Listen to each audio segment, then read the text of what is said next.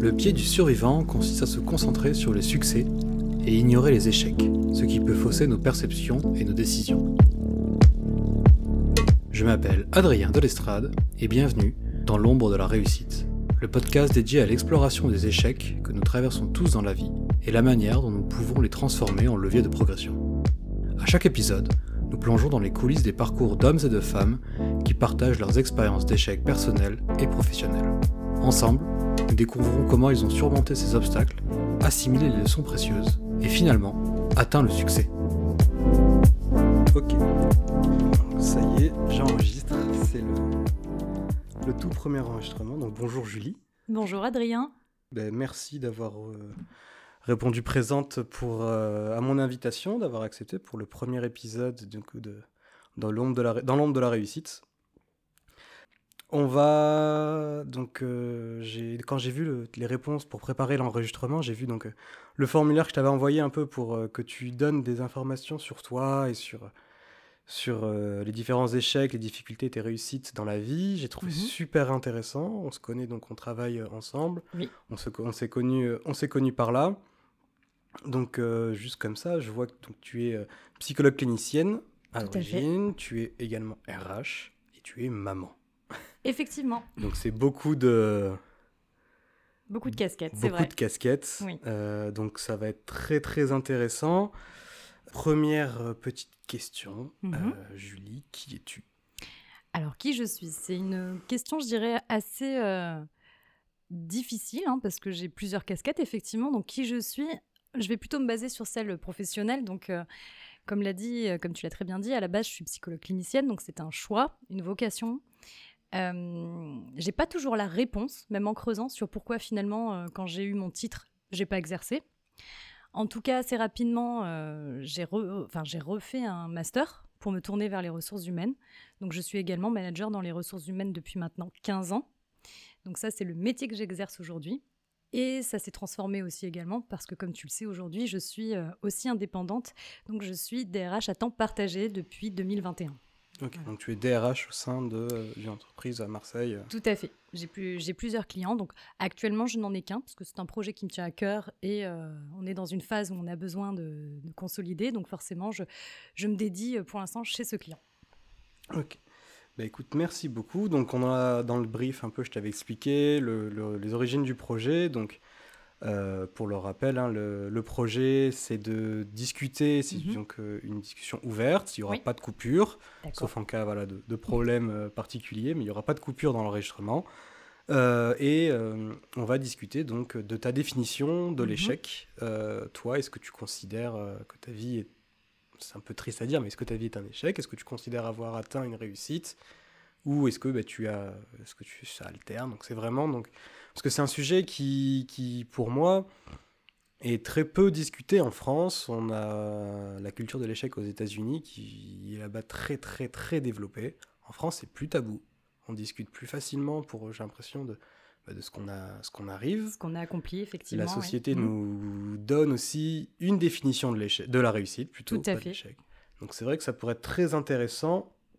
Et quand j'ai vu donc tes retours, le premier sujet dont je voulais parler, tu, Mhm. tu m'as dit euh, dans les différents euh, échecs euh, professionnels, Mhm. notamment, enfin là c'est oui c'est plutôt professionnel, c'est que euh, tes diplômes ne proviennent pas d'écoles renommées. Mhm. Donc toi tu considères que ce n'est pas Alors, pour revenir déjà sur ton sujet, c'est vrai que de manière générale, et avant de répondre à ta question, j'ai trouvé ça très intéressant parce que la notion de succès et échec revient souvent, et notamment on le travaille pas mal dans, dans le coaching, et j'ai eu la chance d'en faire un, notamment dans la question de reconversion.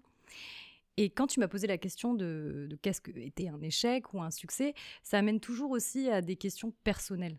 euh, de, ce que, de la définition. Comme tu l'as très bien dit, aujourd'hui en France, euh, voire même, je dirais peut-être c'est assez international, on, assez, enfin, très jeune, on nous conditionne sur qu'est-ce qui est une réussite et qu'est-ce qui est un échec finalement. Et par oui. antagonisme, on a toujours l'échec. C'est-à-dire, si on a la définition de la réussite, on, sait aussi ce que la société euh, décrit comme un échec. Voilà. Euh, pour ma part, c'est vrai que quand tu m'as demandé qu'est-ce que t'es un échec et j'ai abordé euh, la notion de, mes diplômes qui n'étaient pas reconnus, naïvement, quand j'étais encore une, étudiante, peut-être tant mieux finalement d'avoir ce côté naïf. Je pensais sincèrement que ce qui comptait, c'était plus la capacité de la personne à faire, plus que le diplôme. Moi, je, voyais ça un peu, si tu veux, comme, on va dire, les grandes écoles de commerce, comme j'ai pas besoin, si je sais faire, que ce soit une école dans un groupe A ou une école non reconnue, au final, j'aurai les mêmes connaissances et ce qui comptera, ce sera mes compétences sur mon lieu de travail. Je me suis rendu compte après c'est-à-dire en, intégrant mes, premiers, euh, mes premières opportunités professionnelles, notamment dans l'alternance, où finalement ça avait beaucoup plus d'importance que ce que, ce que moi j'aurais pu penser. Et j'ai donc longtemps pensé, euh, pendant quelques années, quand j'ai commencé ma carrière, que j'étais dans, un échec, dans le sens où mes écoles comptaient, euh, enfin la qualité de mes diplômes pouvait compter non seulement sur le niveau de rémunération, sur les perspectives d'évolution.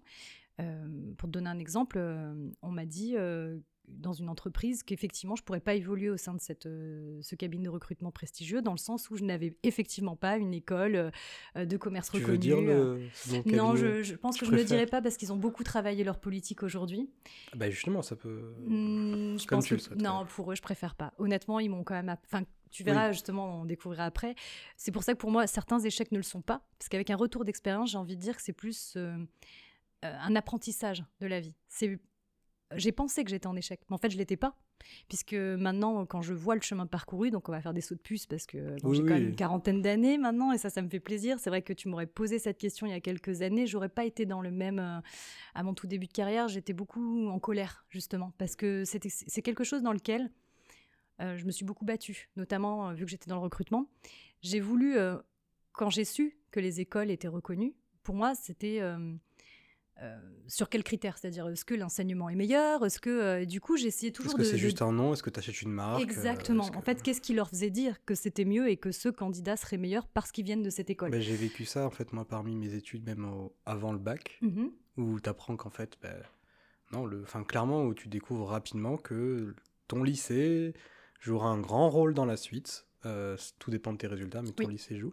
Mais même tes études, effectivement, j'ai fait aussi le, le, choix, moi, de ne pas faire des études classiques. Euh, je, bon, moi, pour le coup, je, peux, je, peux, je vais dire le nom. J'ai sorti donc d'Epitech, qui est une mhm. école qui se dit donc une des meilleures écoles euh, technologiques très prestigieuses, avec un cursus différent, c'est-à-dire que tu, n'as pas de cours, euh, tu n'as pas de prof, mhm. sauf sur certaines matières très particulières. Mais c'est de la pratique, et de la mhm. pratique, et de la pratique. moi, ce que j'aime à dire, c'est que c'est mon pire et mon meilleur choix à la fois. Oui parce que j'ai fait un an de cours théoriques euh, pour mon master, euh, mon master 1 au Canada. C'était que de la théorie. Oh, j'ai dit heureusement que c'est que un an. J'aurais pas, j'aurais pas pu faire plus. Vraiment, c'était très compliqué pour moi. Mais je me suis dit, il, nous, il me vendait que Epitech est une école vraiment reconnue et que tu sors avec du prestige de ça, mhm. alors que quand tu es dedans, en fait, tu découvres que c'est plus mitigé que ça. Déjà, ce qui est reconnu, c'est Epitech Paris, c'était pas Epitech Marseille, dont je sors, enfin dont je sors oui, pour après, mon bachelor. Oui, après il y a des classements, euh, voilà, c'est ça. L'ingénierie du classement d'école. Mais c'est vrai que c'est un, c'est un business complet, et le mm. fait de ne pas avoir fait une école d'ingénieur, parce que j'ai un, mm. voilà, je suis, euh, je suis expert en technologie de l'information, c'est le titre qui se donne. Euh, ça, ça a été beaucoup décrié par même mon entourage qui m'a dit, mais Déjà, tu payes une école, comment ça se fait? Alors, tu as des écoles gratuites à côté, donc ça, c'est un autre sujet. Oui, mais un autre sujet surtout... Parce que finalement, les écoles bien classées sont payantes également aussi. C'est ça, Il y a, aussi ça qui fait qu'on n'y accède pas forcément. Et... C'est ça. Bon, Epitech, tu rentres euh, si tu as un chéquier, il hein, faut pas, faut pas se leurrer. Tu ne restes pas forcément si tu as un chéquier, parce qu'ils te mettent quand même dehors. Euh, si t'as pas les résultats, parce qu'ils veulent pas non plus compromettre leur image euh, des étudiants qui en sortent.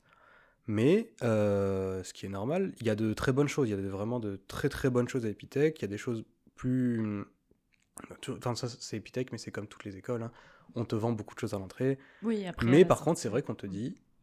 Euh, moi, on m'a dit, mais pourquoi tu fais pas une école d'ingénieur? Tu seras pas ingénieur. Alors, sur, sur ta question, c'est vrai que toi, il y a une notion de titre. Euh, moi, par rapport à, à, mon, à mon, mon expérience et mon choix sur euh, l'école des ressources humaines, c'était différent. C'est que je venais de passer, en fait, j'avais obtenu le titre de psychologue clinicienne à l'université. Donc ça avait déjà été difficile. On sait très bien que c'est une formation qui est très sélective. On pense pas, parce qu'en fait, à l'université, tout le monde peut s'inscrire, mais il faut pas oui, oublier mais tout le monde est- n'en sort pas. Exactement. Enfin, tout le monde n'a pas le titre à la fin, c'est surtout ça. Parce qu'en fait, il y a 8000, euh, souvent- enfin maintenant je sais pas, mais à l'époque, il y avait 8000 personnes en première année. Et à la fin, dans les ma- En 8000 personnes en, en, L, en L1, en L1 en licence de... dans ta L1 à toi? de psychologie, ouais, de manière Au niveau générale. national? Euh, Il me semble que c'était euh, que à Aix. Hein. Et 8000 je dis pas- personnes ouais, qui rentrent Oui, on psy. pouvait pas s'asseoir. On pouvait pas s'asseoir. dans Non, ça, ça, voilà. ça, c'est comme en, droit à Marseille, tu ne Voilà, peux pas t'asseoir. c'est Tu- ça.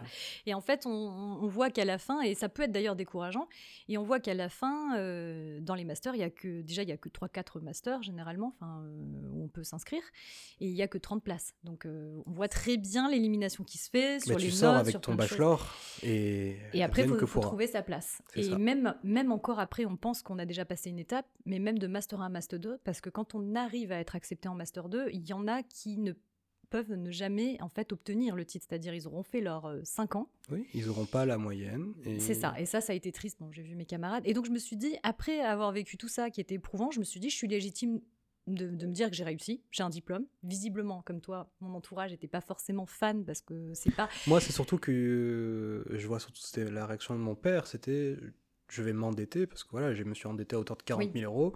Je fais, euh, qui m'a dit, tu, lui, c'était pas tant le titre ingénieur, ça le dérangeait pas. Mm. Par contre, c'était, tu t'engages sur une école à 40 000 euros pour 5 ans. Et surtout qu'en parallèle, un an ou deux ans avant, l'école 42 s'ouvrait à Paris, Ouais. qui est une école qui fait sur le base qui est identique, parce que Mhm. même un des cofondateurs d'Epitech a cofondé 42 Mhm. mais qui déjà à l'époque où ça a créé n'avait pas de diplôme reconnu. Alors Mhm. que, que je sortais quand même d'une école avec un diplôme reconnu, qui joue quand même le jeu, malheureusement, même si euh, c'est pas que le diplôme qui fait qui tu es. En France, le diplôme non reconnu, enfin sans diplôme, c'est tout, on peut dire ce qu'on veut, c'est Ah plus oui, non, compliqué. euh, là- Parce que quand on rentre sur le marché du travail, même en tant que recruteur et encore aujourd'hui, on voit qu'on a encore, même encore ça. beaucoup de mal à vendre les soft skills. Et- on a besoin de. Et de surtout, parachute. les... là pour le coup, ce qu'il disait, c'est que on rentrait pour être développeur Mhm. et on resterait développeur. Mm. C'est compliqué d'évoluer parce qu'on nous apprenait que ça. Euh, Epitech, on m'a dit qu'on prend- m'apprendrait d'autres choses, tout ce qui était entrepreneuriat. mais ça, tu vois, et- c'est même pas, je pense pas que c'est l'école. C'est que en France encore, on a du mal à faire ce qu'on appelle des parcours euh, transversaux. C'est-à-dire à un moment donné, Ouais. quand tu rentres dans une filière, c'est très euh, horizontal. C'est tu montes les steps, les grades. Par exemple, tu rentres euh, assistant, euh, junior. Enfin, on on va pour, pour le, par exemple pour l'IT, ça va être Junior. intermédiaire, senior, expert. expérimenté. Voilà, ou manager, et c'est ta seule finalité. On ne se dit pas que parfois certaines compétences peuvent être transverses et on pourrait éventuellement changer de métier puisque peut y avoir Oui. des synergies. Oui, c'est ça. Et, et aujourd'hui, ça change. C'est ça qui est bien. C'est que ça change parce qu'on voit qu'il y a des métiers qui sont en tension. Donc, on est obligé d'être créatif pour pouvoir à ces demandes. Donc, on accepte un petit peu plus ces mouvements. Et c'est pour ça que moi, assez rapidement, j'étais déjà dans cet euh, état d'esprit-là. Et c'est comme ça aussi que je me suis dit comment je peux euh, aller vers euh, un métier dans l'entreprise, parce que la psychologie, ça reste le soin, donc c'est soit dans des institutions ou à l'hôpital. Euh, et j'ai décidé de faire RH parce que je trouvais qu'il y avait de la synergie.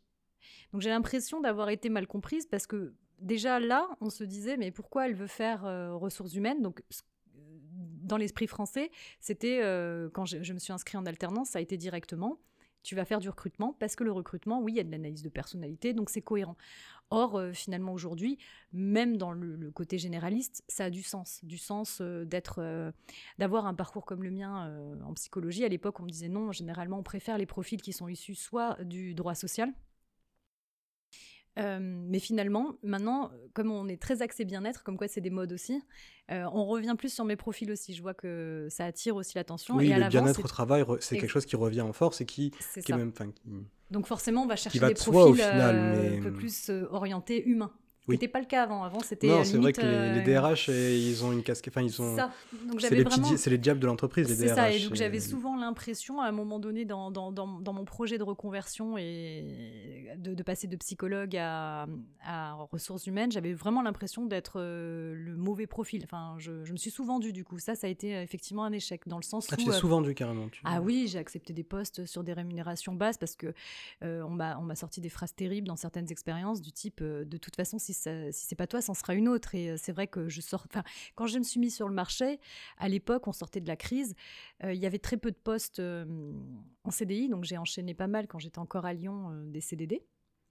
Ça m'a enrichi parce que justement, ça a développé comme quoi on pense que c'est des échecs. Mais en fait, non, ça a été pour moi. euh, Mais sur le coup, je pense que tu le vis comme un échec. Tu te dis, bon, j'ai que des CDD, c'est Oui, précaire. Oui, c'est pour ça que je te dis que c'est drôle comme question, Ouais. parce qu'au début, tu te dis, à l'instant T de la photographie, j'avais l'impression de pas être assez bien, c'est-à-dire euh, justement mon école qui était pas top, ce qui faisait que j'étais jamais celle qu'on retenait pour les gros postes dans les grands groupes, euh, euh, enfin je ne citerai pas les noms, mais du bassin lyonnais. À chaque fois, c'est vrai que dans les recrutements, on me faisait quand même comprendre que j'étais pas dans la cible. Euh, voilà. Finalement, maintenant, au contraire, c'est une force parce que j'ai souvent euh, été recrutée par des entreprises qui se construisaient un peu dans le mode start-up, c'est-à-dire des anciens du conseil en ingénierie qui montent leur propre cabinet. Et du coup, euh, on est face à de la forte croissance, du recrutement, donc forcément, ça matchait bien sur mon profil.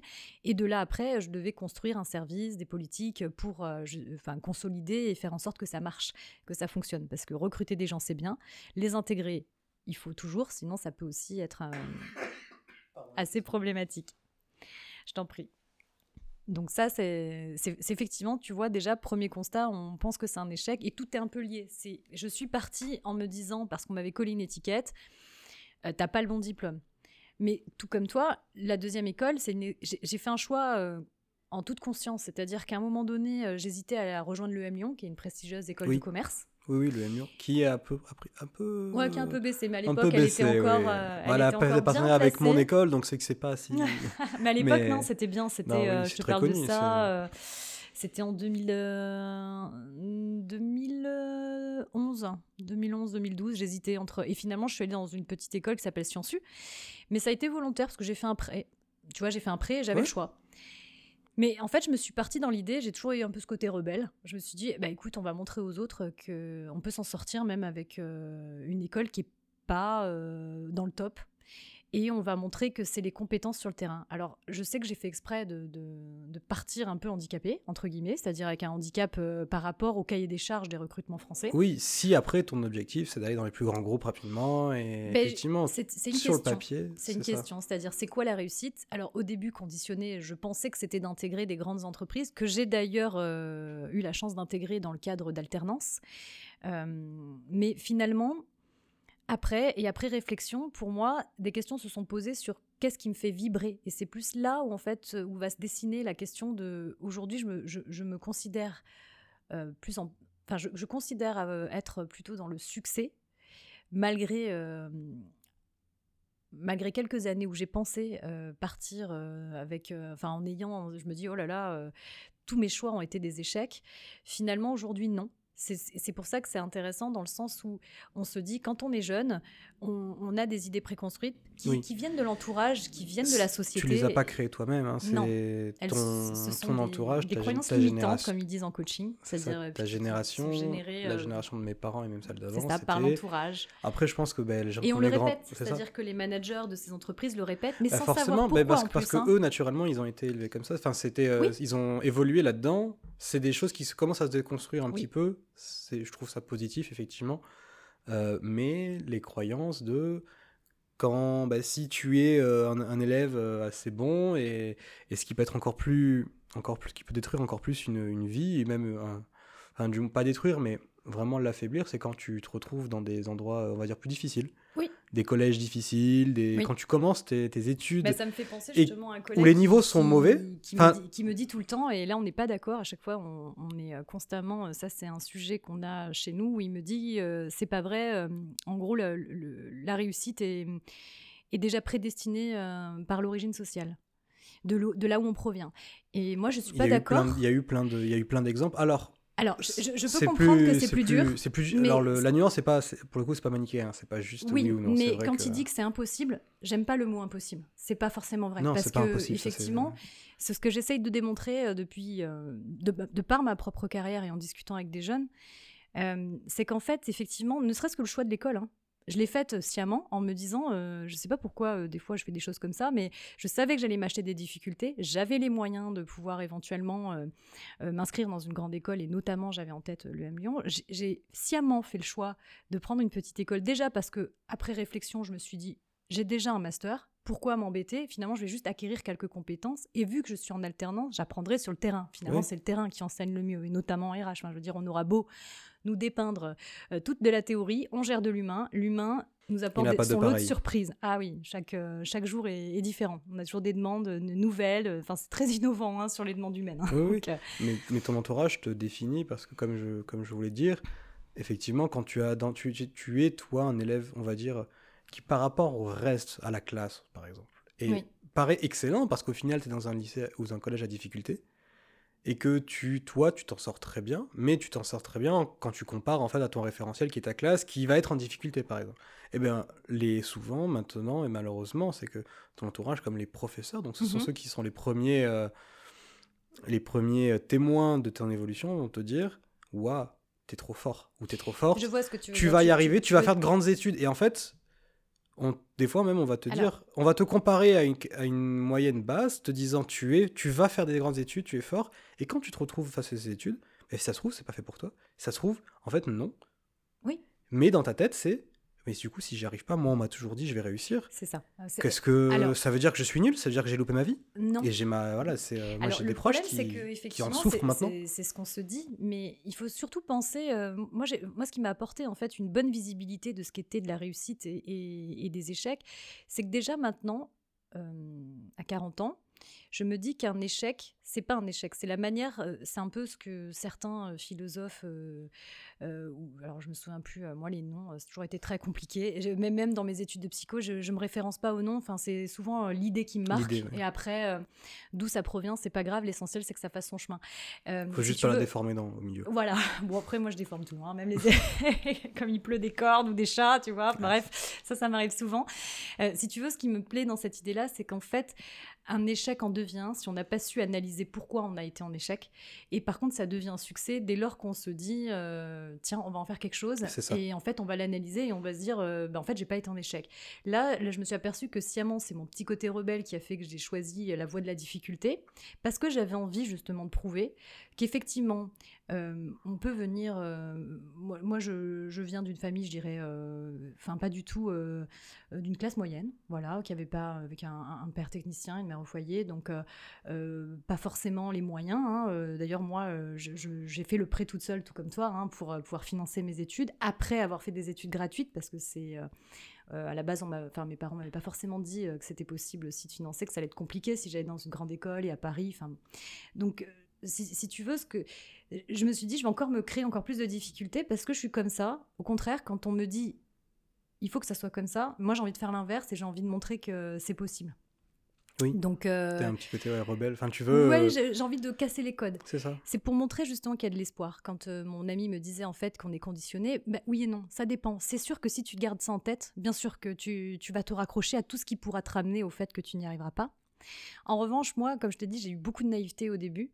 Euh, aujourd'hui, bah, je me rends compte que peut-être que il y a peut-être d'autres choix que j'aurais fait, mais en tout cas aujourd'hui ils font ce que je suis et c'est tant mieux. De toute manière, tu peux pas, voilà, tu peux pas revenir en arrière. Il faut aller de l'avant et. Et puis, et puis au final, je suis pas mécontente de, de ce qui m'arrive euh, et je suis plutôt heureuse parce que finalement, quand j'ai moi-même analysé euh, lors d'un coaching de reconversion pour savoir, parce que comme tout le monde, enfin les RH, on a on a rencontré une crise de sens au moment du Covid. Ça a toujours été un, un travail euh, qui a été peu. Enfin, c'est un poste qui a été peu reconnu, je dirais, euh, dans les entreprises. Aujourd'hui, ça change un peu. Mais pendant longtemps, on était un peu le gras de papier. On faisait, euh, quand on pensait au RH, on fait les payes et les contrats, ce qui n'est pas forcément vrai. Et, ça et vous virez les gens. Oui, bien évidemment. Donc forcément, vous êtes les méchants. donc, tout à fait, on n'a pas forcément beaucoup de collègues également.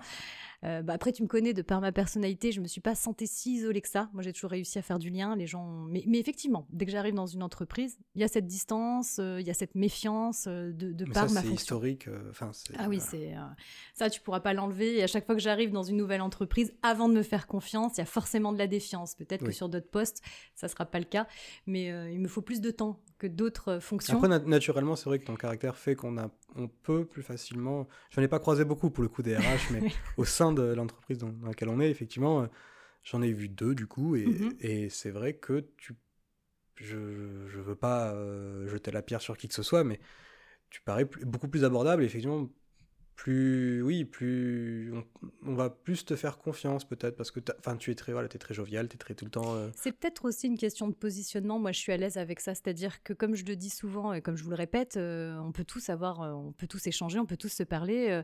Bien évidemment je vous dirai pas tout parce que mes fonctions ne me le permettent pas. Oui, mais ça je suis à l'aise. et pareil si un jour je dois dire des choses aussi qui blessent euh, ou des choses qui ne sont pas agréables à dire, ça fait partie de mon job, mais je trouverai les mots. C'est-à-dire que pour le moment, je touche du bois. je fais le geste, ça ne se voit pas. Mais euh, j'ai dû, comme tout RH, faire euh, passer des moments difficiles, effectivement, le fameux licenciement, mais mine de rien, en 15 ans, pas tant que ça, heureusement. ou devoir gérer des situations où les personnes ne se sentent plus bien dans une entreprise. Mais là où justement j'ai ma force, et peut-être que la psychologie a été un bon bagage, c'est d'amener ça de façon à ne pas blesser les deux parties. Parce qu'au final, on est au milieu. Et ça, ça a été vraiment, ça, a été vraiment, je dirais, euh, quelque chose pour lequel je suis fière aujourd'hui dans ma, façon, dans ma pratique, euh, parce qu'on le dit souvent pour un psychologue, mais dans ma pratique de RH au quotidien, c'est ma façon de prendre les choses et de me positionner. Je suis à l'aise avec ça. Et ce que tu dis, tu as raison. Moi, j'ai entendu énormément de RH qui, qui ont encore peur, qui gardent cette distance parce que, on, bah pareil, parce qu'on se dit qu'un RH doit s'enfermer dans sa tour d'ivoire reprocher parfois des, juniors, je l'ai déjà vu, euh, tu es trop près des salariés. Et ces salariés, enfin cette fameuse junior revenir vers moi et dire mais est-ce que je peux euh, avoir des, par exemple des relations avec mes collègues, bien sûr. Et moi je lui ai dit oui, tout est une question de positionnement. C'est savoir où mettre ses limites, mais ces limites il faut les visualiser, c'est sûr. C'est un travail à faire sur soi. C'est-à-dire à un moment donné euh, où est-ce que je, enfin où est-ce que où est-ce que je me positionne euh, pour rester à la fois la personne qui parfois pourrait être amenée à sanctionner parce que oui c'est le cas on, c'est avec nous hein, finalement qu'on va signer euh, par exemple euh, une lettre d'avertissement, un avertissement, qu'on, va mettre, enfin on va peut-être être amené à faire une mise à pied. Bien sûr qu'il y a des moments comme ça. Néanmoins, quand on a la confiance, ben, étrangement ça a été plus simple. Au contraire, c'est beaucoup moins compliqué. Parce que les gens, quand. Si tu connais la personne, déjà, tu sais comment lui parler, tu sais comment. Et puis, elle te fait confiance. Elle, Souvent, moi, quand j'ai travaillé en usine, je me souviens, je le faisais souvent parce qu'on avait pareil des, des jeunes des jeunes ouvriers euh, qui faisaient des bêtises, hein, comme tout le monde, hein, ça arrive. Euh, donc souvent, je, on avait ce qu'on appelle euh, des blâmes, on distribuait des blâmes. C'est pas tout à fait l'avertissement, mais c'est pour commencer à dire attention, là, tu recommences. Exactement, tu vas. Bah, très honnêtement, vu que j'étais proche d'eux et que j'étais pas dans ma tour d'ivoire, quand ils arrivaient dans mon bureau, ils arrivaient déjà en me disant Je sais ce que tu vas me dire. Bon, bah écoute, je, je signe, voilà. Ouais, bon et moi en leur disant bon bah j'ai rien à ajouter enfin il n'y a, pas forcément voilà je pense que c'est important de créer du lien parce que le lien amène la confiance et dans la confiance généralement on peut plus facilement dire les choses mm. ça on a beaucoup euh, euh, déployé le, premier sujet donc effectivement de tes diplômes oui. donc aujourd'hui euh, tu as tu travailles depuis un peu moins de une quinzaine d'années. Ça fait 15 ans. Ça fait 15 ans. Tu as fait deux études qui sont différentes, mais qui au final se sont complètent. complémentaires, oui tu as fait des études qui, jugées par ton entourage, n'étaient pas de qualité.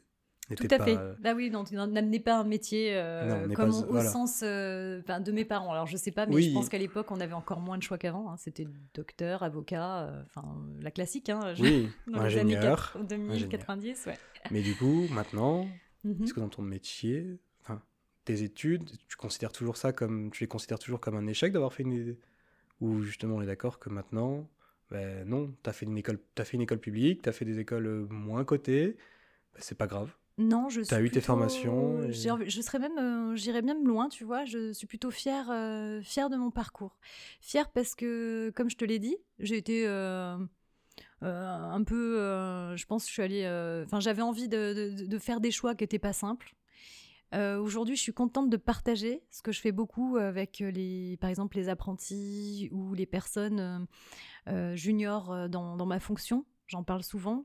Euh, je suis pas mal en lien avec les écoles ou, des, ou les étudiants dans les ressources humaines. Ça me plaît de leur montrer que c'est possible. On n'est pas obligé de sortir d'une grande école.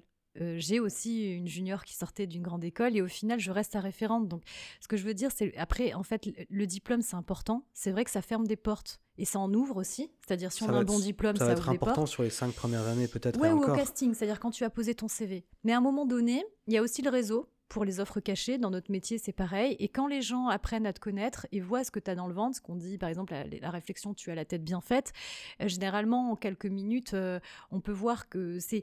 Oui. Voilà, enfin, l'intelligence, c'est pareil. Si on réfléchit à qu'est-ce que c'est l'intelligence, euh, si on doit le mesurer, c'est tellement un sujet complexe également que même se dire l'école va valider le niveau d'intelligence, le niveau de maîtrise, le niveau de compétence, je suis pas sûre. Alors, certains me disaient, ceux qui défendent l'adage, parce que j'ai des clients qui, le, qui encore aujourd'hui, dans certaines startups euh, recruter comme ça, ça je l'ai vu. Je me bats toujours, hein. moi je présente les profils qui me paraissent bien, qu'importe l'école, parce que ce qui compte c'est le parcours, ce qu'ils ont mis en place, leur succès justement, leurs échecs et ce qu'ils en ont fait. Donc ça c'est les questions. En parlent Oui, est-ce qu'ils en parlent et comment ils en parlent Après c'est vrai qu'en France c'est compliqué, on n'a pas la valeur de l'échec et on n'a pas envie d'en parler.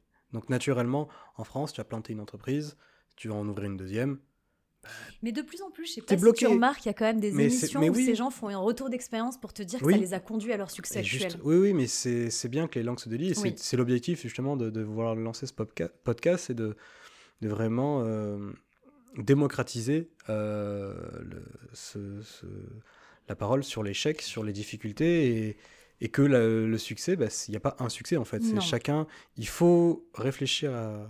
Et j'irai même plus loin. J'ai envie de te dire que le succès, c'est finalement la résultante euh, de plusieurs échecs qui t'ont permis en fait euh, de faire des retours d'expérience une petite analyse à chaque fois de qu'est-ce qui fait que j'ai été en échec et pourquoi.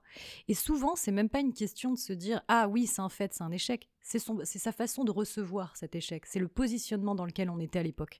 Aujourd'hui, euh, si je pouvais me dire, euh, si je pouvais dire à la, Julie jeune diplômée qui pensait euh, toujours pleine de colère que la société est injuste parce que j'ai pas fait le bon choix, que ça faisait pas de moi quelqu'un de moins bon parce que j'étais pas d'une école du groupe A, eh bien je lui dirais, écoute, travaille. La colère, c'est pour plus tard, en fait. Finalement, euh, en se mettant, euh, enfin, en se mettant, euh, tu vois, au travail et en avançant et en gardant en tête cette légèreté de penser qu'un jour ça peut arriver, ça arrive. Après, le succès, c'est aussi une notion qu'on travaille tout au long de sa vie. Aujourd'hui encore, euh, moi, tu vois, j'ai fait moi-même un coaching pour en arriver à devenir freelance parce que bon, j'aurais très bien pu rester aussi RH dans une entreprise, mais pour faire euh, rapidement le pont, j'ai arrêté aussi parce que c'était une fonction à l'époque du Covid qui était euh, pas très bien mise en avant. Du coup, c'est pareil, c'est un échec parce que je me suis dit, bah, je suis passée d'assistante à chargée de recrutement, ensuite à chargée de mission RH, à RRH et finalement mon salaire plafonne. je suis pas très fan de, parce que je suis quand même membre, par exemple, d'un CODIR parce que dans toutes mes expériences ça a été le cas. Et pour autant, toujours été membre d'un CODIR? Oui, oui, oui, même dans l'usine j'étais membre du CODIR et euh, pas du COMEX, par contre, puisqu'effectivement, dans une entreprise de 3000 non. Mais euh, j'étais euh, effectivement le bras droit du directeur Europe de l'usine, par exemple. Ça, ça, ça c'est, je pense, aussi une barrière quand tu dois interagir avec les, employés. C'est dit, c'est la RH, elle est là proche de nous, mais mhm. elle est aussi au CODIR, elle est, dans les, elle est avec les directeurs, elle sait des choses. Peut-être qu'elle va parler, parce que c'est vrai que le CODIR, d'un point de vue d'employé, c'est un peu un c'est une balle, c'est une balle sombre. On ne sait pas ce qui se passe dedans. pas grand chose. Finalement, c'est comme vous. Hein, c'est un groupe, euh, un groupe de travail qui va travailler sur euh, moins opérationnel, plus hauteur de vue qui, simplement on se projette un peu plus, on fait des scénarios sur euh, ce qui va se passer potentiellement. En fait, je, sais que les, salariés quand ils y sont pas, ils mystifient un peu le codir, mais en fait on, on fait juste euh, simplement euh, des essais de comment pourrait, enfin comment l'avenir sera fait et comment on, pourrait se projeter vis-à-vis du contexte économique, vis-à-vis effectivement d'une direction à prendre. En fait, on est simplement sur l'étape moins opérationnelle, on n'est pas en train de trancher sur des décisions day to day, on, on est quand même juste plus à se dire quelle sera demain en fait. Voilà, si c'est pour résumer pour que les gens puissent euh, plus voir. Euh, ça m'a pas non plus embêté. Non, ça m'a pas gêné. J'en ai toujours fait une force. Même le CSE, par exemple, euh, dans, mes précédentes expériences, on a toujours été proches parce qu'il y a cette confiance mutuelle où ce qu'ils vont me dire. si on me, me demande de garder ces infos confidentielles, oui, alors ce qui est moins confortable en, te parlant, là, j'y pense, c'est qu'effectivement, parfois, j'ai moi-même des infos que, qui reste que chez moi. ça, c'est le côté. Bah euh, donc, je suis, je suis toujours. As un rôle de confident aussi. Oui, donc je suis toujours contente quand euh, j'arrive dans une structure où il y a une team RH, parce qu'il y a ça aussi la question d'être seule dans ma fonction. bon, voilà, ça. Euh. L'autre point que je voudrais mhm. aborder, c'est le deuxième point que tu as, apporté à ma connaissance, c'est dans les échecs mhm. que tu mets, ou alors peut-être dans les difficultés. Oui. On va le voir. c'est concilier les différents rôles de RH, de maman et d'aidant. Oui. Qu'est-ce que tu peux nous dire là-dessus? Eh bien justement, euh, en fait, c'est un gros sujet. C'est qu'est-ce qui m'a amené à, me poser la question de du job idéal que j'occupe aujourd'hui, dont je suis très satisfaite. Hein. On va se dire aujourd'hui, c'est vrai qu'on dès le départ on n'a pas dit. Hein, euh, donc euh, mon poste de DRH à temps partagé, pour moi, c'est un peu l'avènement de tout ça la difficulté, ça a été déjà dans ma carrière, bah, il y a eu le, on va dire, le frein lié au diplôme, mais il y a aussi le frein où je me suis mis euh, sur le marché du travail vers euh, mes 27 ans. L'âge où, à cette époque encore, on allait dire attention, elle va partir en congé mater. Donc, euh, il y a certains recruteurs qui me l'ont dit ouvertement, ça se faisait encore. Je te parle de ça euh, il y a 10 ans, où on pouvait nous, nous dire ah ouais, non, mais euh, nous, on veut pas. Enfin, voilà. Alors Donc- que euh, Donc, ça a été. Enfin, la- ça, c'est un autre sujet qui s'ouvre encore sujet, plus, mais qui ça est important de creuser. Ça a été mais- effectivement, je me suis sentie en échec parce que je me suis dit, oulala, là là, je me suis mis sur le marché bien trop tard. Donc tu vois, encore, Oui. voilà, trop tard. Euh, L'âge où, en fait, il y avait une espèce de notion de c'est périmé de C'est 27 ça, ans à 30 ans. À Et je vais redevenir 30 périmé ans dans pas voire longtemps. Même, voire même plus. Et c'est vrai que c'est enfin, une pression sociale, c'est des pensées dans le, qui sont dans les mentalités, Oui, euh, qui évoluent. Mais on, le, on le voit même ici. oui, C'est- tout à ça n'a pas été des barrières Et pour pas la première pour fois. certaines hein, euh, personnes, en l'espace de deux ans, là, Non, c'est la- voilà. ça fait deux fois que je recrute une personne qui est déjà enceinte, par exemple. Oui. Et ça ne pose plus problème. Non. Alors que je me souviens du temps où moi j'étais sur le marché, avant j'étais même pas enceinte, même pas mariée, que du fait de l'âge, on Oui. venait déjà à me le signifier en fait. T'imagines Oui, Enfin, Bon, ça c'est le côté, on est sur le. Non, ouais, on va ça. partir sur. Après, il y a le sujet de d'être euh, transparent ou pas. Alors, euh, est-ce que on n'est pas obligé de le dire Oui. On n'est pas du tout obligé, mais c'est Mhm. vrai que moi, je pense, je, mon point de vue, c'est si tu le sais toi, que tu vas te faire embaucher, Mhm. sois transparent. Oui. Surtout si après, je, je suis complètement, je comprends complètement qu'on ne se le soit pas parce qu'on sait justement la mentalité fait que qu'avant on voulait pas parce que ça, parce que c'est si- bloquant, mais parce c'est comme si on était malade hein, en fait. C'est-à-dire que pour euh, pour les ça. recruteurs, on se dit ah ben non euh, parce que ça va créer des problèmes, elle va on pense qu'à de la euh, perte, alors que ça va créer une rupture, alors qu'en réalité, là, on, On part quand la- même sur le qualitatif, c'est-à-dire euh, si c'est le bon candidat. alors que pas du tout. Tout à fait. Enfin, et on peut l'attendre surtout. oui. Si c'est le bon, il faut. Surtout, il faut le préparer et c'est des choses ça. se prépare, le départ, l'arrivée. C'est ça. C'est.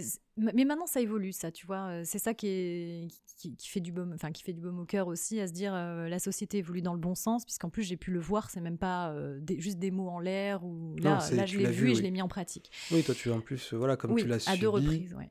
Tu l'as subi en plus d'un côté. C'est ce que je fais en fait. Si tu veux, le succès, c'est ça. C'est d'en faire mes échecs. C'est au quotidien essayer de d'arrêter en fait, euh, de, de- en étant acteur dans dans, dans, dans, dans- dans- comment dire, pour stopper un peu ces préjugés. C'est-à-dire euh, pour se poser la question déjà pourquoi on fait ça? Régulièrement. C'est euh, parce que ça, ça- ça se répète en fait. Les gens parfois euh, euh, reprennent une habitude comme ah, attention cette personne elle a l'âge de procréer attention en fait, on sait même pas pourquoi elles le font, parce que quand on, on va poser la question, on va nous dire et, et c'est quoi le problème? Bah, en fait, elle va juste s'absenter trois mois. C'est vrai, il y en a pas. Enfin, tu vois, c'est en fait, il faut apprendre à, à- à- à simplement questionner pour que les gens Mais se remettent aussi en question Si dans c'est leur pas pratique. un problème, ça va être peut-être un désagrément, mais ça se, ça se planifie, ça se, ça se prend en compte, ça se, voilà, il faut le prendre en compte. Tout à fait. Je discutais avec quelqu'un de, de, de ses proches qui avait le, dis- le discours opposé, qui me disait Non, mais regarde, c'est normal que la société, au final, euh, veuille pas embaucher euh, entre deux, deux, deux personnes, euh, Mhm. voilà, deux, deux, deux potentiels employés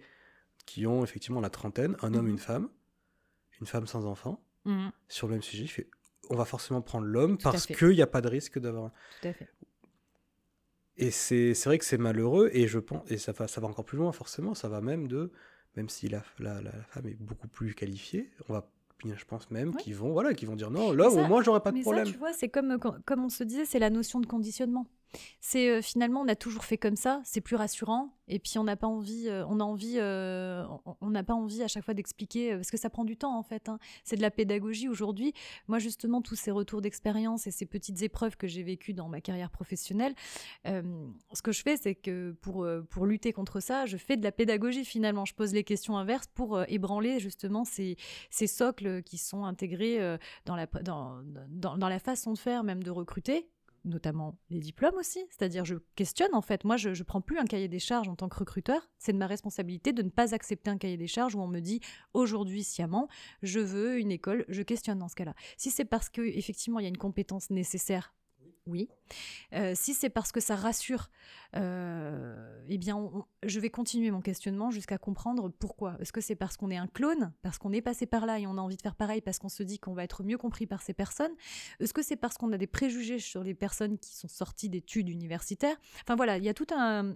Alors c'est pas facile. hein. Moi, je, je te dis, pas, je choisis jamais la voie facile. Euh, donc j'ai envie juste d'être acteur à mon niveau. Oui, C'est dans ma. Mais c'est ça. Je, Mais du- je pense que ça marche puisque euh, finalement je, je Oui. continue à, à toujours être sollicitée pour des missions. Donc je pense que ce mindset-là est en train de, de plaire et, Et de se ça- mettre en- voilà, de, de en- s'ancrer dans les Tout mentalités. à fait. Et comme on se disait par rapport effectivement aux échecs, euh, pour revenir un petit peu plus sur le sujet, euh, le T'en as côté souffert, toi.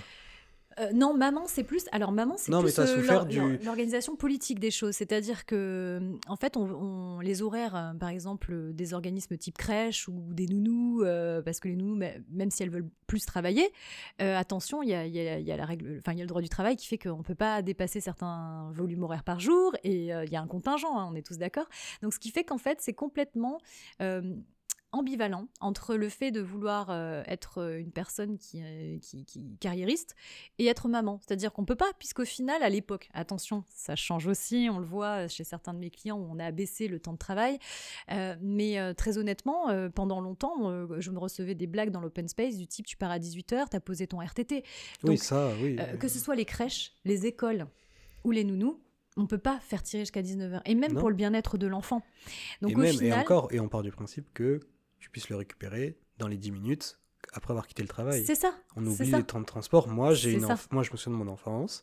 Ma mère travaillait à devait traverser, l'intégralité de Marseille. Elle Eh m'a élevé bah, seul. alors là, mm. Et euh, elle en a toujours eu, en plus on en a reparlé maintenant euh, Mhm. après coup parce que c'était euh, notamment pour la, c'était oui c'était la avant le primaire donc c'était Oui. la maternelle qui finit très tôt. Oui. Mais j'avais les On études finit à et 16 j'étais ouais. toujours Mhm. j'étais constamment le dernier de la garderie. Eh oui. Et ça c'est quelque chose je sais qu'il y a beaucoup beaucoup. Ça l'a fait souffrir. Bah, Ça l'a fait en souffrir nous- en tant que mère seule en plus ça- parce ça que en fait, si tu veux, mais même, je pense que, que, que tu sois mère seule ou même euh, mère même tout court. parents.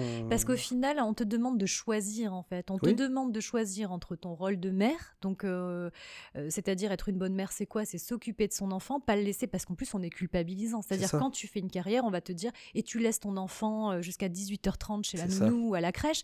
Euh, à la fin, tu es tellement euh, écartelé de partout que tu sais même plus si tu es euh, ben, un, un bon RH par exemple, parce que pour ma fonction, Oui. ou un bon salarié dans son job, ou euh, une, une bonne mère, tu sais plus. Et c'est vrai quand t'as que eu ton enfant tu faisais quoi euh, moi, j'étais. T'étais salarié? Non, je- alors mon- moi justement, ben, pas trop eu de chance là-dessus. Quand quand j'étais enceinte, j'avais pris une mission intérim. Donc c'était plutôt sympa, avec une très bonne DRH qui a été un mentor longtemps. J'aimais beaucoup son positionnement. Elle aurait voulu me garder.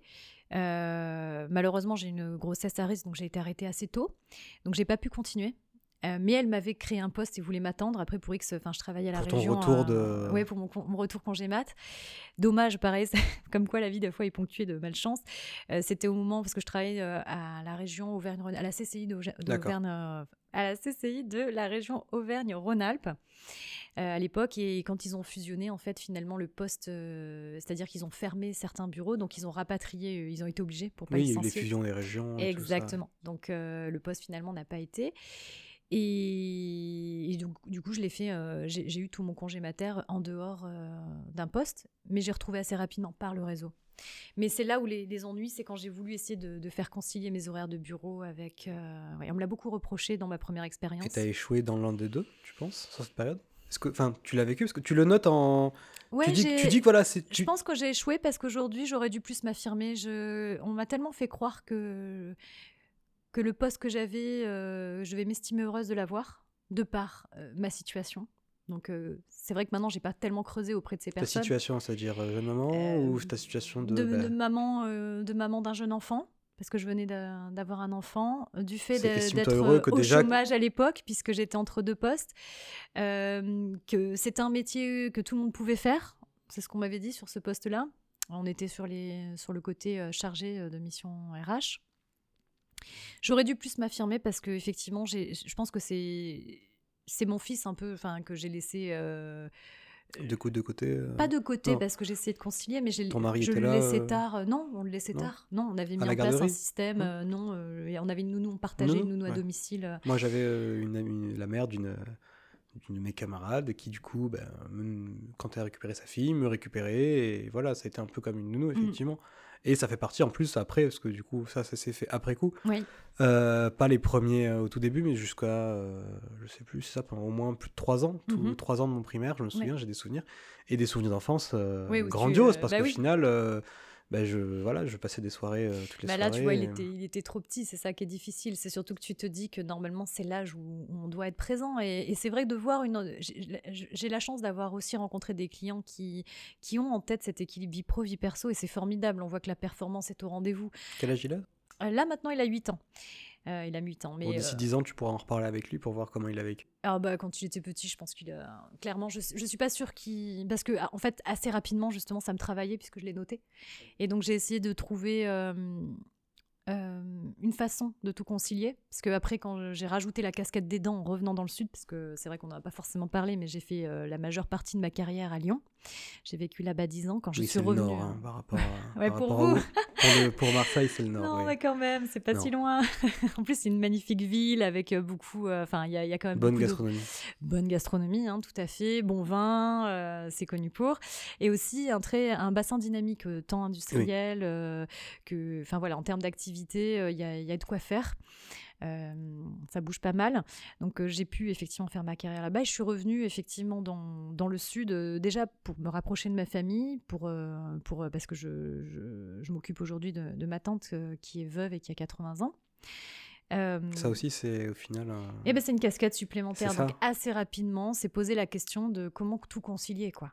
Et au final, et après- Sans devenir fou, sans craquer. Ah oui, sans- oui. Sans, euh, parce qu'en plus, c'est que de mon côté. Donc, euh, mon conjoint, euh, il peut aider sur la partie, effectivement, enfant. Il n'y a pas de souci et il est très impliqué. Mais après, euh, ça enfin, il n'empêche aussi que j'ai un, travail à responsabilité, notamment euh, quand on est RH sur site. Et, c'est là où, en fait, pour moi, le Covid, euh, ça a été euh, l'élément déclencheur parce que RH sur un site industriel qui devait pas fermer, parce que nous, on n'a pas fermé, on avait de la continuité. Beaucoup de choses se sont jouées à ce moment-là qui m'ont amené en fait à, ce coaching, qui m'a aidé à, créer aujourd'hui le poste idéal pour, pour toutes ces casquettes. Donc ce fut un échec de continuer dans une voie traditionnelle, c'est-à-dire en CDI, dans un poste euh, euh, de cadre forfait, parce que du coup il n'y a jamais de limite, Euh, notamment quand il y a des sujets comme ça de crise. Moi je me suis retrouvée à, à faire des réunions à des heures, à 22 heures, parce qu'il y a l'annonce du président, et puis hop, tout de suite, assez rapidement, il faut faire un plan de sauvegarde pour garder la maintenance de la production, etc. Enfin, appeler euh, rapidement les salariés pour les faire venir. Enfin, c'était euh, c'était c'était assez lunaire. Du coup, j'en ai perdu le sens. Et en plus de tout ça, bah, effectivement, être maman, garder son enfant, il n'y a plus d'école. Enfin, et c'est là où j'en suis arrivée à me poser la question. Notamment, au début, je me suis dit, un constat, oui, c'est un échec. J'aimerais continuer à. Je me suis même posé la question à, prendre un job euh, beaucoup moins. Enfin, par exemple, quitter mon job à responsabilité et revenir sur un job beaucoup plus. Tranquille, avec. moins de responsabilité, donc ça, ça ou- pouvait être en fait rétrogradé, c'est-à-dire Oui. repartir sur mes premières expériences en me disant écoute, je vais arrêter. Mais ce qui est en, choix, en, en soi, quand c'est un choix voulu. Mais là, ça l'était pas. Ouais, je me rétro. sentais frustrée. Oui, tu te sens très frustré. Après, d'un côté, faut pas. Rétrograder, ça veut pas dire. euh, Non, pas pour tout le monde. c'est pas forcément un échec. Non, mais là, c'en était un parce que dans, dans, Tu dans ma vision, en tout cas moi, de ce que je voulais, je voulais arriver à un poste euh, de direction, effectivement, et j'y étais pas encore arrivée. Et c'était, alors que j'y étais pas très loin, mais c'était trop dur à porter parce que je je pouvais pas cocher toutes les cases en même temps et être une bonne maman, une bonne aidante, une bonne RH, euh, comment dire, avec une perspective d'évolution, euh, parce que j'étais pas toujours euh, la plus disponible. Euh, après, ce coaching, ça m'avait aidé parce que justement, ça m'a permis de voir, tu vois, tu vois la- le monde en deux dimensions, ça m'a ouvert la troisième dimension, c'est-à-dire euh, c'est là où, le- où- où j'en suis devenue freelance. C'est en fait comment faire pour garder le lead sur mon temps de travail, Et un oui. droit de regard sur mon agenda et quand même performer et travailler. Eh bien, écoute, euh, là, je fais un résumé, hein, mais Parce que freelance, c'est aussi des contraintes. c'est des contraintes. C'est alors justement on- après c'est une question de choix. Euh, tu as une vie plus ou moins risquée, c'est-à-dire que effectivement euh, on n'est pas sûr de ce que demain sera fait, mais il y a quand même un avantage, c'est que en tout cas pour ma part, parce que je sais que c'est controversé aussi, il y a beaucoup de freelance qui me disent ah bon tu trouves, mais euh, en tout cas pour ma part et, sur ma fonction aujourd'hui, j'arrive à, me faire un- une meilleure rémunération en gagnant du temps, puisque je ne travaille plus la, semaine entière et j'ai voilà. Donc c'est ce qui m'a en fait c'est- cette prise de conscience et cet accompagnement aussi pour ouvrir une autre perspective, c'est quand on parle de conditionnement sociétal, effectivement, moi je ne voyais que le succès par euh, l'évolution euh, horizontale dans une entreprise en CDI. Et grâce en fait à ce coaching que j'ai fait bah, via la plateforme Chance, ça m'a ouvert en fait cette dimension de, écoute, j'ai deux casquettes, psychologue et effectivement RH, qu'est-ce que je peux en faire? Euh, Assez rapidement, bah, c'était euh, me mettre tout simplement euh, freelance en RH sur des missions. Et puis ça m'allait bien vu mon parcours, étant donné que je suis toujours arrivée dans des sociétés qui structurent. donc je suis quelqu'un qui s'adapte vite. J'ai pas eu le choix. J'ai été formée comme ça parce que justement, euh, les grands groupes, ça n'a pas été là où j'ai fait ma carrière. Je suis arrivée dans des sites où on faisait la création de postes, donc euh, forcément, capacité d'adaptation plus plus, donc ça m'allait bien. de travail à fournir, du coup Oui, oui, mais ça, mais ça, ça fait partie aussi de ma personnalité, donc euh, c'est comme ça. En fait, c'est pour ça, finalement, si on doit définir le succès, c'est déjà apprendre à, se connaître, en un. En deux, c'est quels sont nos moteurs et nos drivers dans la vie, qu'est-ce qui nous rend heureux. Et en fait, c'est toujours des curseurs que l'on fait jouer ensemble. Et aujourd'hui, ma situation actuelle, c'est que le fait d'être DRH à temps partagé me permet d'avoir la rémunération adéquate, le temps nécessaire pour porter toutes ces casquettes, être disponible pour mon fils le mercredi aujourd'hui, être dans euh, choisir mes clients. Donc là, j'accompagne euh, des clients euh, pour qui la valeur équilibre vie pro vie perso est très importante. Et ça, vraiment, quand on découvre enfin une entreprise qui, le porte en enfin qui l'incarne, pas qui le dit, mais qui l'incarne, ça change la vie. Ça change la vie à 20, quand tu as, quand es sorti d'études, c'était pour toi, tu commençais à échouer, enfin, tu étais dans l'échec, étant donné que tu as. Maintenant, on est 15 ans plus tard. Oui. Sur, euh, donc tu nous as dit que sur ton, tu as dit que sur ton équilibre, on va dire, entre la casquette de maman mhm. et la casquette de professionnel d'RH, ça a été compliqué, c'est plutôt un échec parce que tu n'as pas pu avoir le temps, du moins surtout sur celle de maman, parce que sur une partie. J'ai eu l'impression de devoir sacrifier quelque chose. En tout cas, en tout cas, je je, je, parle pas pour, au nom de toutes les mères parce qu'on est toutes différentes et on n'a pas toutes. Mais en tout cas, de ce que moi j'imaginais, euh, ce que je souhaitais faire en tant que mère quand je me le projetais, je voulais avoir la capacité d'être présent pour mon enfant. Et sur ces premières années, non, effectivement, parce qu'on me demandait, c'était une injonction d'être présente jusqu'à 18h30, euh, parfois plus. C'était euh, un minimum. Je ne pouvais que très peu m'absenter euh, pour aller récupérer mon enfant. Mais du coup, remarquer. maintenant, il a 8 ans et demi. Oui. T'as échoué en tant que maman sur les 8 ans et demi? Non, parce que justement, assez rapidement, euh, j'ai trouvé le curseur. Euh, voilà. En fait, j'ai créé mon poste idéal, on va pas se mentir. Et c'est ça le succès, je dirais. Je dirais que c'est de savoir ce qu'on aime, ce qui nous rend heureux. Euh, il y a tellement de, de... Tu peux pas quantifier le succès, tu peux pas. Non, c'est en fait, c'est un chemin. Pour moi, c'est un chemin, le succès. C'est un chemin jonché d'échecs. Et ces échecs te font grandir et t'amènent de plus en plus vers le, succès. Mais il faut le définir par rapport à toi. Oui, et puis aussi, il faut en profiter de ce chemin. Parce que quand on arrive en haut du sommet, il y en a un autre. si on est allé trop vite, on se rend pas compte. Là, tu vois, moi, souvent, pour me faire du bien, je fais une pause. C'est pas de la méditation, hein, mais je prends le temps de célébrer. C'est-à-dire qu'aujourd'hui, je me dis, euh, ça m'arrive très souvent d'être sur mon balcon, de prendre l'apéro toute seule et de me dire, bah tu vois, là, aujourd'hui, c'est bien. Parce que tu sais, aussi, le succès, c'est un, moteur qui, peut être envahissant parce qu'on te dit toujours que c'est jamais assez. Tu as toujours cette sensation parfois interne où tu pourrais encore faire mieux. Parce qu'à un moment donné, je m'étais dit, oh, maintenant j'ai envie d'être à la tête d'une entreprise. Tu, vois, on peut continuer à aller loin. Mais non, il faut célébrer et regarder derrière soi pour se dire, regarde où tu es parti, comme tu l'as très bien dit. Il y a quelques années, bah, tu étais en échec. Aujourd'hui, grâce à ton retour d'expérience, ton analyse, un accompagnement aussi. Hein. À un moment donné, c'est vrai que c'est pas si simple que ça euh, de voir la troisième dimension, si on peut en rire ensemble. et, il a, et, il a, et, surtout, il a pas. C'est pas une honte d'avoir de l'aide pour ça. Non, c'est un coach, hein, euh, voilà, mais, mais c'est fou. Moi, j'y croyais pas trop. ça, parce peut, ça peut prendre la, ça peut être bien un coach ou via, euh, ou faire un. Il vaut mieux être accompagné quand même par des professionnels. voir un, un psy, tu veux dire voir un psy. Oui, aussi. Ça, c'est plus pour les, les problématiques personnelles, peut-être aussi. Oui, mais ça permet aussi de prendre du recul, je pense, sur notre vision, enfin de, parce que du coup, on, on, extériorise plus, on hmm. parle plus, on... on prend le temps en fait. On prend le temps et surtout. Mais ça, c'est encore un autre sujet. Hein, mais... en fait, on prend le temps de voir le chemin parcouru, d'analyser euh, les émotions. Et, en fait, on se rend compte que euh, c'est en, regardant ce qu'on a fait qu'on s'aperçoit en fait euh, de là où on va. Mais quand on est dans le quotidien, on, ne voit pas trop. On, est souvent frustré, mais ça c'est humain. On veut toujours mieux, on veut toujours plus, toujours plus vite. Et c'est la société aussi. Le projet est toujours de toute façon plus intéressant que le projet actuel. Une Toujours. nouvelle idée. C'est euh, ça, c'est le livre que je suis en train de lire, qui est le livre de Fabien. Olicard. Je sais pas si tu connais Fabien Olicard. Non. Un je retiens pas les noms. C'est un, un humoriste mentaliste français qui, Mhm. qui est passionné du cerveau, Oui. qui a écrit un livre justement sur comment, euh, je suis en train de lire, comment euh, mener à bout ses projets, Oui. et qui met la définition d'entrée de jeu, qui dit votre cerveau de base, Mhm.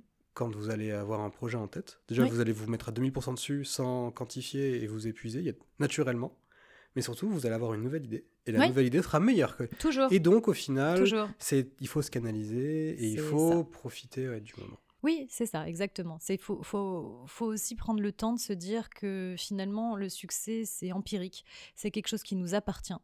C'est un alignement de choix, c'est apprendre à se connaître. Il n'y a que en apprenant à se connaître, en apprenant ce qui nous motive, ce qu'on appelle euh, effectivement dans, dans le coaching justement les moteurs. Euh, et c'est vraiment en essayant de trouver cet équilibre que l'on arrive à se dire je suis un succès. L'échec, même si on pense sociétalement avoir réussi, si on est par exemple mal euh, ou qu'il y a un des moteurs qu'on respecte pas, on va droit dans le mur. Souvent, moi, j'ai- accompagné de manière bénévole des gens en burn-out.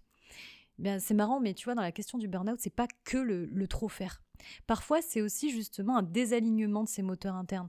C'est parfois c'est des personnes qui finalement euh, continuent vers la voie du succès dicté, qui, pensent en tête, qui continuent sur ce chemin, qui ne sont pas épanouis.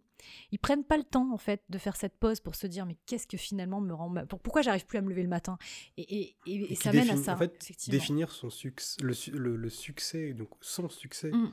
sur un élément extérieur, Oui. c'est dans, le livre euh, L'art subtil de s'en foutre, qui Mhm. est un livre de développement personnel, mais qui à contre-courant, comme il se définit, Oui. qui est adoré, que j'adore, que j'ai lu en français, pas en Mhm. anglais, euh, comme dans sa, dans sa langue originale, qui prenait l'exemple, alors je me souviens, je, pareil, je me souviens plus du nom, Oui. d'un- guitariste Oui. dans un petit groupe qui se fait virer par le groupe au Mhm. début euh, et qui s'est dit bon je vais faire mon propre groupe et je serai heureux quand euh, en fait avec mon groupe on aura pu on aura dépassé en fait euh, ce groupe là le Oui. groupe qu'il a quitté qui s'est fait dont il s'est fait virer Oui. Est le groupe Metallica Et voilà. c'est compliqué de battre Metallica Oui. il a monté et là c'est là où je pourrais pas je ne voudrais pas il a je serais je sais plus quel groupe il a monté à côté qui Mhm. était un groupe mondialement connu mais Oui. il n'a jamais égalé et lui-même des années après a dit en fait pendant une grande partie de ma vie j'ai poursuivi ce but C'est ça. constamment Ouais. et il a basé son succès sur l'élément extérieur qui était de dépasser en fait Et le groupe qu'il avait mis à la porte pas- alors qu'il il s'est trompé en fait, il s'est fourvoyé et au il lieu d'aller il, il chercher. disait en- avoir il passé à côté de, Tout à fait. de ça. Alors, on a énormément de sujets encore. je- Ouais. Euh, malheureusement, le créneau, il va être compliqué. Oui. Donc, ce que je te propose, c'est que pour l'instant, on mette en pause et qu'on Oui. se recale en créneau rapidement pour euh, continuer cette discussion. Il y a beaucoup, beaucoup de sujets.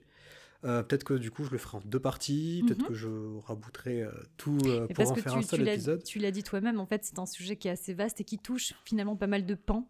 On- là, on a évoqué, ok, sur la ligne directrice du, du succès et des Du échecs, mais finalement, on voit qu'il y a tellement de sujets sociétals aussi qui se rajoutent, qui- il y a tellement de. C'est ça, de- c'est ce qui ouais. m'intéresse et surtout que ce soit une discussion ouverte. Je veux Mm. pas couper parce qu'au final, en fait, couper, ce serait faire des choix et orienter. euh, Oui. Et j'ai pas envie du tout orienter. Je veux vraiment que ce soit une discussion. Et le format long va rebuter beaucoup de personnes. Ah Oui, Euh, moi, je, je consomme énormément de formats longs. Euh, je sais que j'en suis partisan. Euh, je, mon, mon exemple en fait en, en podcast, Mhm. je sais pas si tu le connais, je te conseille grandement, c'est c'est Mathieu Stéphanie qui fait de, de, de podcasts français, c'est le, le top 1 euh, pour moi, podcast français, non, je connais. qui fait le format de 3 heures.